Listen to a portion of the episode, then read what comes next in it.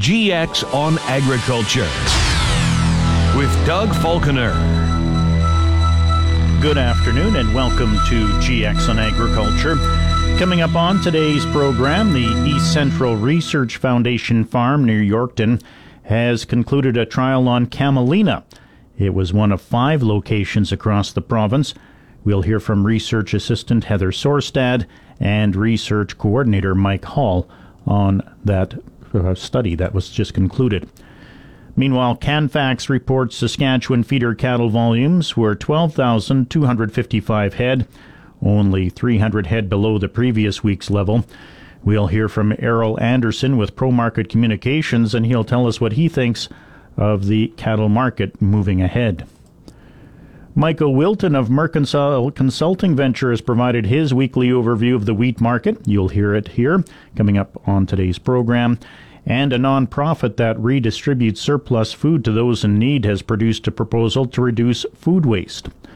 All of those stories and much more coming up on today's edition of GX and Agriculture. But first, it's time for the Agriculture Outlook with Precision Weather. And that's a presentation of Milligan Bio. Milligan Bio now offers biomeal for your livestock, giving your animals more protein, more energy, and more of what they need. It's also brought to you by Sean Prahitka, your Remax Blue Chip Ag Division Specialist. Welcome back to GX on Agriculture. The East Central Research Foundation farm near Yorkton has concluded a trial on camelina as one of five locations across the province. Research Assistant Heather Sorstad explains. This is the first time we've grown camelina at the research farm. It looks to be doing reasonably well despite the hail damage on June 23rd. This study is being led by Lana Shaw from the Southeast Research Farm near Redvers.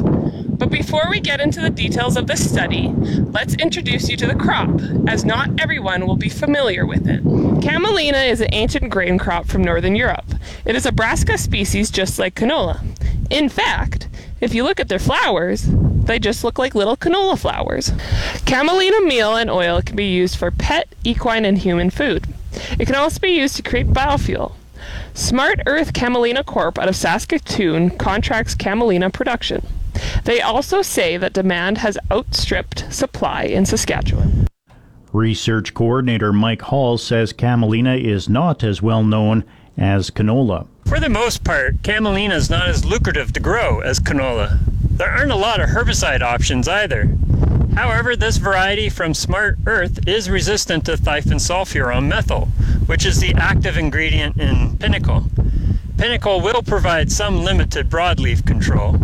Assure 2 was also registered and it provides some grassy weed control.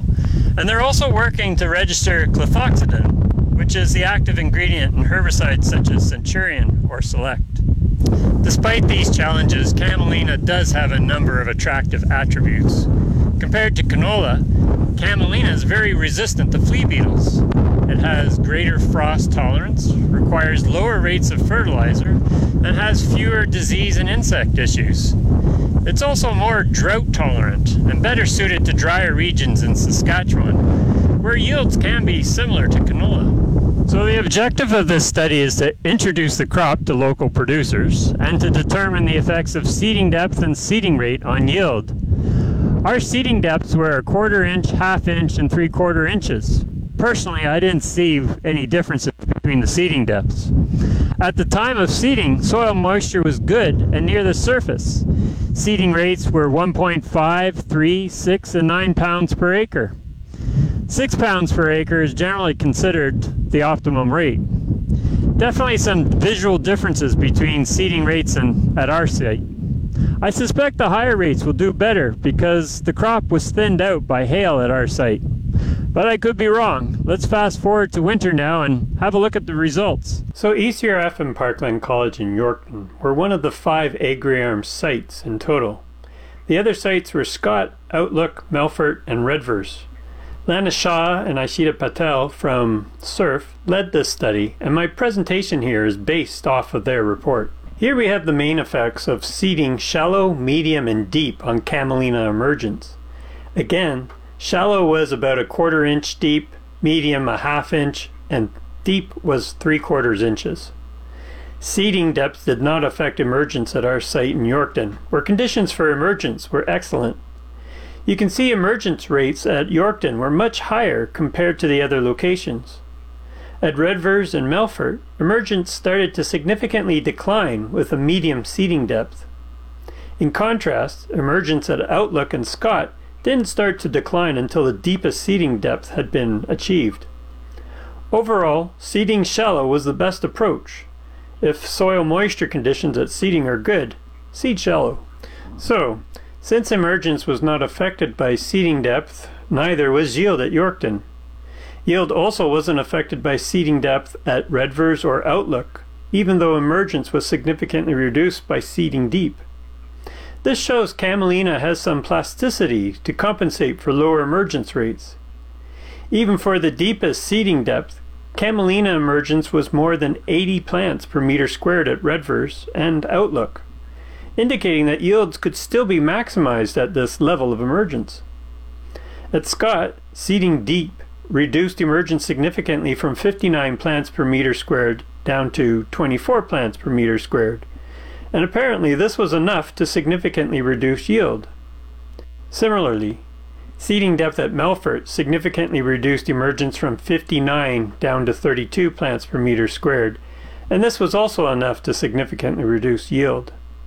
This seems to be similar to canola, where plant establishment below 40 plants per meter squared will start to decrease yield potential. Seeding deep also delayed maturity at Scott and Redvers, but did not significantly affect maturity at Yorkton and Outlook. Fortunately, increasing seeding rate significantly increased emergence as expected at all locations. In other words, nobody screwed up.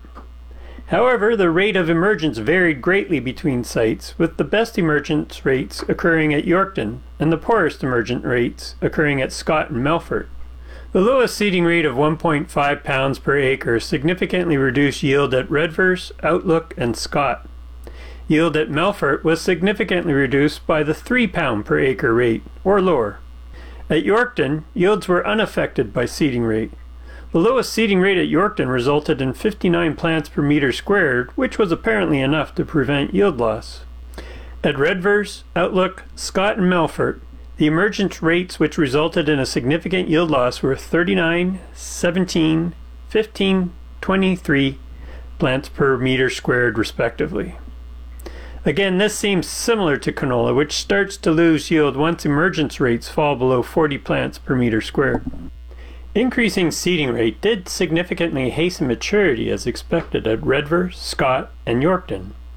Increasing seeding rate substantially hastened maturity at Scott as emergence rates were low at this site. Conclusions Camelina is a small seed and should be seeded shallow, particularly if soil moisture conditions are ideal. Seeding deep significantly reduced yield at Scott and Melfort, and significantly delayed maturity at Scott and Redvers. Emergence rates below 40 plants per meter squared were associated with significant yield loss, similar to canola. The standard 6 pound per acre seeding rate was never associated with yield loss. Seeding rates could go as low as 1.5 pounds per acre without incurring yield loss under ideal conditions at Yorkton. However, a seeding rate of 1.5 pounds per acre incurred a significant yield loss at three of the five sites, and a seeding rate of 3 pounds per acre incurred a yield loss at Melfort. So it's probably best to hedge your bets and stay with that standard 6 pounds per acre seeding rate. Mike Hall is the research coordinator at the East Central Research Foundation farm near Yorkton. It's time now for the Ag Review portion of our program and that's a presentation of New Era Ag Technologies in Swan River. GX94 Ag Review. Canadian National Railway and the union representing its mechanics and intermodal and clerical workers have reached a tentative labor deal averting a potential strike. CN, Unifor Local 100, and Unifor Council 4000 announced yesterday they have reached four new tentative collective agreements to cover about 3,000 railway employees who had voted earlier this month in favor of strike action. The employees were in a position to strike as early as today if 72 hours' notice had been given, but Unifor said in a separate statement Saturday its team had decided to continue negotiating with CN in Montreal through the weekend. The company and union both said no details of the tentative deals would be released publicly until ratification votes are completed. Unifor said yesterday those votes will be held in the near future. CN and CP Rail supplied a combined 88% of hopper cars ordered in Grain Week 32, an improvement from the previous week's 76%, and the best performance seen for the two railways combined since Week 4 in late August. The improvement in performance reflects improved performance for each of CN and CP for the second consecutive week. In supplying 93% of hopper cars ordered on time in week 32, CN's order fulfillment performance improved from the 82% order fulfillment performance seen in week 31. This marks the first time in 17 weeks since week 15 in early November that CN has supplied 90% or more of cars ordered in a week. CP order fulfillment performance also improved this week, with the railway supplying 83% of cars ordered, an improvement from the 70% order fulfillment performance seen in week 31. This marks the 27th consecutive week that CP has fallen short of the 90% performance threshold, and the first time in eight weeks that it has supplied at least 80% of cars ordered in a week. Compared to last week, Western Canadian yearling and calf markets were quoted steady to $5 higher on average. Strength was noted in southern Alberta. In the Lethbridge area, prices for lighter flesh replacements were up by as much as $10 from seven days earlier. Larger supplies of backgrounded cattle are coming on the market at this time of year.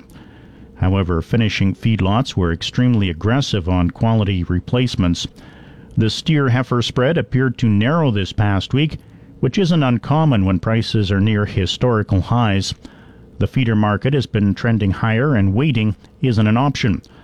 Feedlot operators who were holding out for a price correction finally threw in the towel and sent just get 'em type orders to their local buyers. Dairy Farmers of Canada, or DFC, has released its Net Zero by 2050 Best Management Practices Guide to mitigate emissions on dairy farms.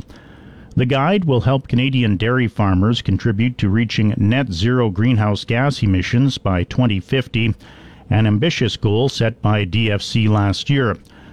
Working towards this target confirms that the dairy sector is part of the country's solutions to tackle climate change and ensures that consumers can continue enjoying dairy products made with 100% Canadian milk for years to come.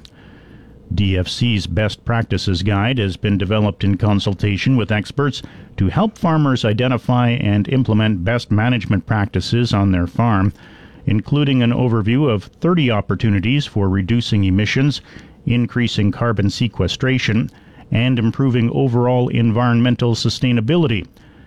DFC is working with greenhouse gas reduction specialists, federal and provincial governments, dairy stakeholders, and most importantly, farmers on strategies that can be applied at the farm level to reduce and sequester emissions as they strive for continuous improvement. A study in the journal Nature Climate Change concludes that continuing today's dietary patterns will push Earth past the 1.5 degrees Celsius limit of warming sought under the Paris Climate Agreement to avoid the worst effects of climate change. The study found the majority of diet related greenhouse gas emissions come from three major sources meat from animals like cows, sheep and goats, dairy, and rice. All emit large amounts of methane in the way they are currently farmed. The study offered some ways to change global food production and consumption that could limit warming, such as eating less meat and adopting mandatory food waste recycling programs. And that's today's Ag Review. Please stay tuned. GX on Agriculture will be back right after these messages. Welcome back to GX on Agriculture. I'm Doug Falconer. It's sunny and minus 9 degrees in the Yorkton Melville region. I'll have your complete weather details coming up at the top of the hour. Canfax reports Saskatchewan feeder cattle volumes were 12,255 head, only 300 head below the previous week's level. There were price improvements in every feeder steer and heifer weight category. 3 to 400 pound steers were up $5.33 to average 354.83 per hundredweight. 5 to 600 pound steers rose $7.55 to average 332.25. 7 to 8 weight steers had a provincial average bid of $279.90 per hundredweight, up $8.52 while 900 pound and over steers saw the smallest price increase of $1.80 to $237.80 per hundredweight. On the heifer side, Canfax reports the average price for 3 to 4 weight feeder heifers was $314.63, an increase of $13.75 per hundredweight. 500 to 600 pound feeder heifers moved $7.25 to average $284.88 per hundredweight, while 7 to 8 heifers went to $242.13, an increase of $6.63. Meantime, there was another sizable price increase for live non fed cattle in Alberta. While the numbers are very good for both D2 and D3 slaughter cows, Errol Anderson with Pro Market Communications believes the peak may have arrived. With the financial world turning over, possibility that this may be the top of the cattle market. And I know that's not a good, you know, I don't want to say that to the cattle feeder because we're, we're finally coming out of it. But um, I, I kind of hold my breath right now when I see what's happening to the credit markets, and we may see the cow market start to come down in April. Canfax reports last week D2 slaughter cows were up $5.78 to average $132.08 per hundredweight. D3 slaughter cows rose a similar amount, $6.10 to average 113.30 per hundredweight. It's time now for the livestock market conditions, and they're a presentation of Heartland Livestock in Virden. Livestock market conditions. U.S. live cattle futures for April closed at 162.42 today. That's up 40. June live cattle closed at 156.15, up 62. April feeder cattle closed at 194.70, up 7. May feeder cattle closed at 199.55, up 40. April lean hogs closed at 77.05, down 72. May lean hogs closed at 84.70, down 45. And that's the livestock market conditions. Michael Wilton of Mercantile Consulting Venture has provided his weekly overview of the wheat market. It was issued through the Saskatchewan Wheat Development Commission. Wheat futures were higher last week despite the extension of the Black Sea Grain Initiative. Wheat was supported by strong U.S. corn sales and risk off trading as traders began to feel the market was oversold. The fund's net short was reported to have grown to a five year high of 100,000 contracts. In the significant purchases and trades last week, it was a big week, with Saudi Arabia, Algeria, Tunisia, Jordan, and Egypt all buying a total of around 2 million tons of wheat. Most of the trades last week were filled with Black Sea supplies. The Egyptian price was the lowest we have seen in recent weeks. Japan bought 73,000 tons of food grade wheat from the US, Canada, and Australia in their weekly tender and US weekly wheat sales were strong at 336.7 thousand tons. Total US exports are 650 million bushels, which is only down 5% from last year. In some of the most important news that happened last week, the International Grains Council put global wheat production at a record high of 801 million tons for the 2022 23 season. The increase was driven by more production in Kazakhstan, Australia, India, and the European Union. Global ending stocks were put 5 million tons higher than last month at 286 million tons. The International Grains Council released their first estimates for the upcoming 23-24 growing season. They put global wheat production at 787 million tons, which is 2% less than the previous year. Most of the decrease in global wheat production was in exporting countries, led by a 20% decrease in Ukraine, 13% less production in Russia, and 29% less production in Australia. We think that most of the International Grains Council's production estimates are reasonable, but they are likely at the high end of what is possible. Their number for the Black Sea are higher than some of the estimates we've heard from local analysts, and their estimates for Australia and India, while possible, do not give much room for the potential impact of the forecasted El Nino. In Canada, while future prices crashed over the week, average basis levels have cushioned the fall in cash prices in the Canadian prairies. Future prices have fallen roughly 60 cents since the beginning of February, while cash prices have fallen just 40 cents on average. The strength in basis levels were largely because of the depreciating Canadian dollar, relatively cheap export prices off the west coast, and strong demand for Canadian wheat. Canadian wheat exports remain strong, as there was another 520,000 tons of wheat exported during week 32. This brings the season total to 12.3 million tons, up 69% from last year compared to the AAFC's 57% increase. Average weekly exports need to be about 350,000 tons per week to meet the AAFC's 19.3 million ton export number. Wheat deliveries were also strong and will allow the export pace to remain steady. For durum, durum exports for week 32 were 76,000 tons, which is in line with the average pace needed to meet the AAFC's 4.8 million ton export number. The average export pace per, to date is 104.6 thousand tons per week. Although we are entering the spring shipping season, when exports tend to pick up, Shipping out of the Great Lakes usually resumes in late March. There is not enough durum supply to maintain the current export pace. With that said, producer deliveries were 131,000 tons last week, causing an increase in visible supply. Most of the stocks are in primary elevators, but there is 120,000 tons in the Vancouver terminals. In the US, the percent of the U.S. winter wheat crop that is experiencing drought conditions improved two points over the week and is now 53%. The areas experiencing the worst drought are Kansas, where 66% of the crop is in extreme drought, and Nebraska, where 70% of the crop is in extreme drought.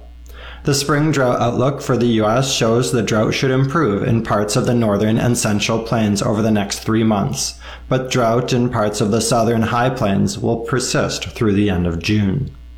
And as we head over to Australia, the Meteorology Bureau in Australia says the forecasted El Nino may be earlier and more severe than initial thoughts. Australia's Bureau of Agriculture is estimating that next year's wheat crop will be around 10 million tons less than the previous year, at 28 million tons. This compares to what local traders thought of about 25 million tons.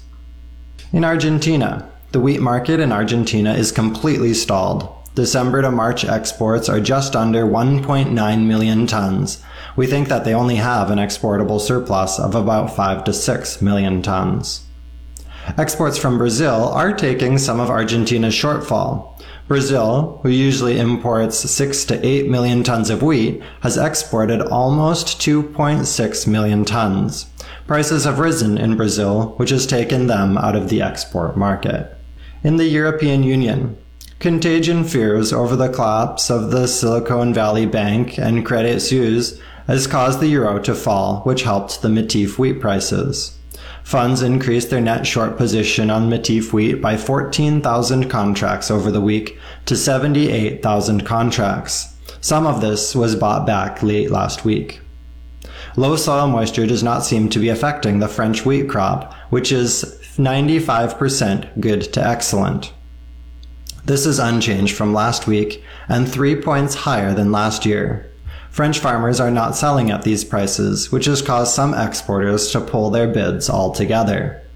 Strategy Grains is estimating that durum production in the EU will increase by 10% from last year's drought impacted crop to 7.8 million tons.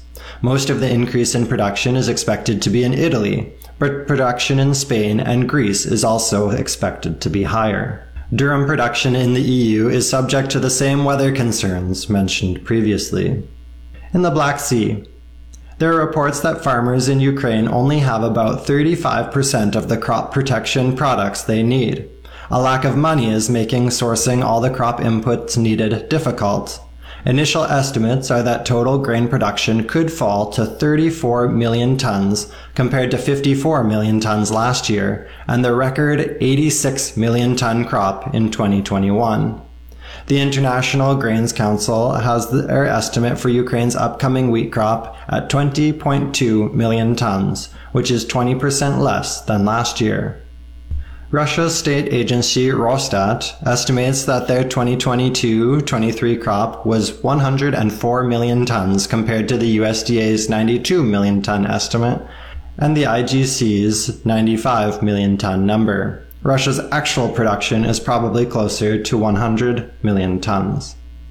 The International Grains Council put Russia's 2023-24 crop down 13% from the previous year at 83 million tons. In the coming week, Russian wheat continues to dominate the wheat trade. Russian farmers had a big crop and they're strong sellers at these prices. With a new wheat crop coming shortly in Europe, we presently don't see any independent strength in wheat. The wheat market will follow corn, which, in the short term, will be a function of the pace of U.S. export sales. We are sold out on current crop wheat and will wait on weather developments before selling additional new crop. That's Michael Wilton of Mercantile Consulting Venture in Winnipeg. Please stay tuned. Your commodities update is coming up next. Commodities Update. Canola futures closed down across the board again today. May canola closed at 729.40, down $9.20. July canola closed at 719.50, down $10.80. May Minneapolis wheat closed at 845 and 3 quarters, down 5 and 3 quarters. May Kansas City wheat closed at 820 and a quarter, down nine and a half cents. May Chicago wheat closed at 683 and a quarter, down 17 and a half cents. May corn closed at 630 per bushel, down 3 cents. May soybeans closed at 1467 per bushel, down 19 cents. May oats closed at 359 per bushel, up 3 and a quarter cents. And that's the commodities update. Please stay tuned. GX on Agriculture will be back after these messages. Welcome back to GX on Agriculture. I'm Doug Falconer. A non-profit agency that redistributes surplus food to those in need has produced a proposal to reduce food waste. Lori Nikkel is the CEO of Second Harvest. She told the Commons Agriculture Committee yesterday that best before date labels should be eliminated from food sold in grocery stores and supermarkets. Best before dates are wildly, wildly misunderstood. They are not expiry dates. They refer to a product's peak freshness. So while Canadians struggle to put food on the table, they are also convinced that best before dates are about safety and will throw away perfectly good food to protect themselves and their families. Eliminating best before dates would prevent safe, consumable food from being thrown out, saving Canadians money on their grocery bills. And while the issues of food affordability and growing food insecurity are complex and require long term solutions to resolve, there is more that we can do right now to ensure that millions of vulnerable Canadians are not going hungry. Nikkel is also calling on the federal government to bring back the Emergency Food Security Fund which was implemented during the COVID 19 pandemic. Meantime, Statistics Canada says the Consumer Price Index for food was up 10.6% year over year in February, the seventh straight month with a double digit increase. Supply constraints, unfavorable weather in growing regions, and higher input costs for energy, packaging materials, and animal feeds were responsible.